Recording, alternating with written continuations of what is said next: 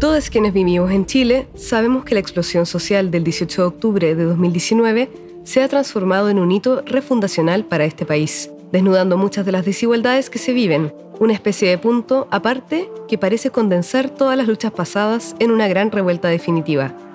Una de esas luchas, por supuesto, se expresa en el gran movimiento feminista que, con multitudinarias expresiones, ha cobrado fuerza desde 2018 sumándose así a la visibilización de un país cuyo orden neoliberal no da el ancho para resolver los problemas multifactoriales de la población.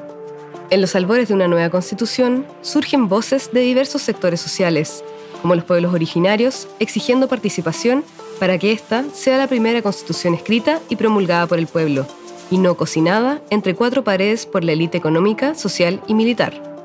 Para ese fin, el movimiento feminista ha planteado la necesidad de que la convención, a cargo de redactar la nueva Carta Fundamental, sea paritaria, es decir, esté integrada por un 50% de hombres y 50% de mujeres. Miriam Enríquez, doctora en Ciencias Jurídicas de la Universidad de Santiago de Compostela, esgrime a favor de la paridad en un artículo de opinión en el diario La Tercera. Sostiene que, al ser las mujeres el 51% de la población, aportan con experiencias de vida, con inteligencia y capacidades al país. Por lo mismo, su voz debería ser escuchada, ya que también deberán vivir bajo esta Constitución. Por eso, si bien reconoce que las cuotas son una medida temporal, serviría para compensar el desnivel en la representación política femenina. Añade la académica antes mencionada que la paridad fortalece la democracia, reforzando su legitimidad y corrigiendo déficits de la democracia representativa en cuanto a la elegibilidad de las mujeres. Finaliza diciendo que cualquier infrarrepresentación sería una pérdida para la democracia y para el proceso constituyente. Por otra parte, surgen comentarios contra la paridad desde el mismo movimiento feminista.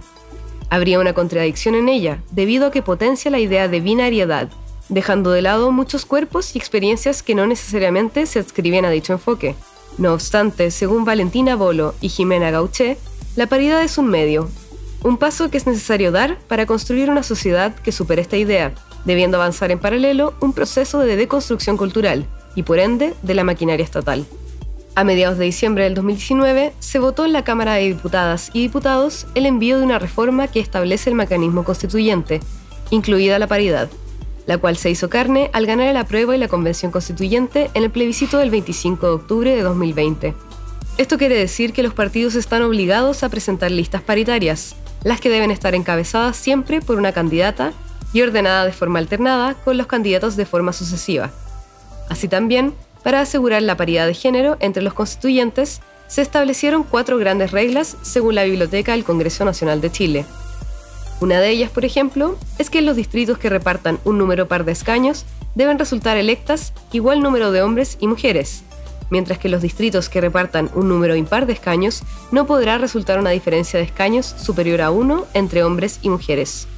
De esta forma, existe una alta posibilidad de que Chile tenga la primera constitución realmente paritaria en el mundo. Un paso firme que da a este país empujado por la potencia del movimiento feminista.